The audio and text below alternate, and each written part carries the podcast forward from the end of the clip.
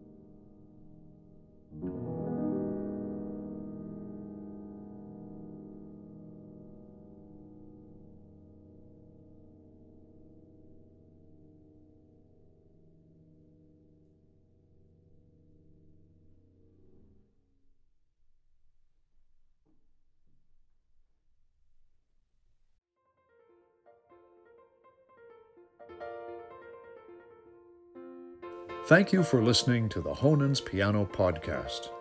To learn more, visit us online at honens.com. That's H O N E N S dot com.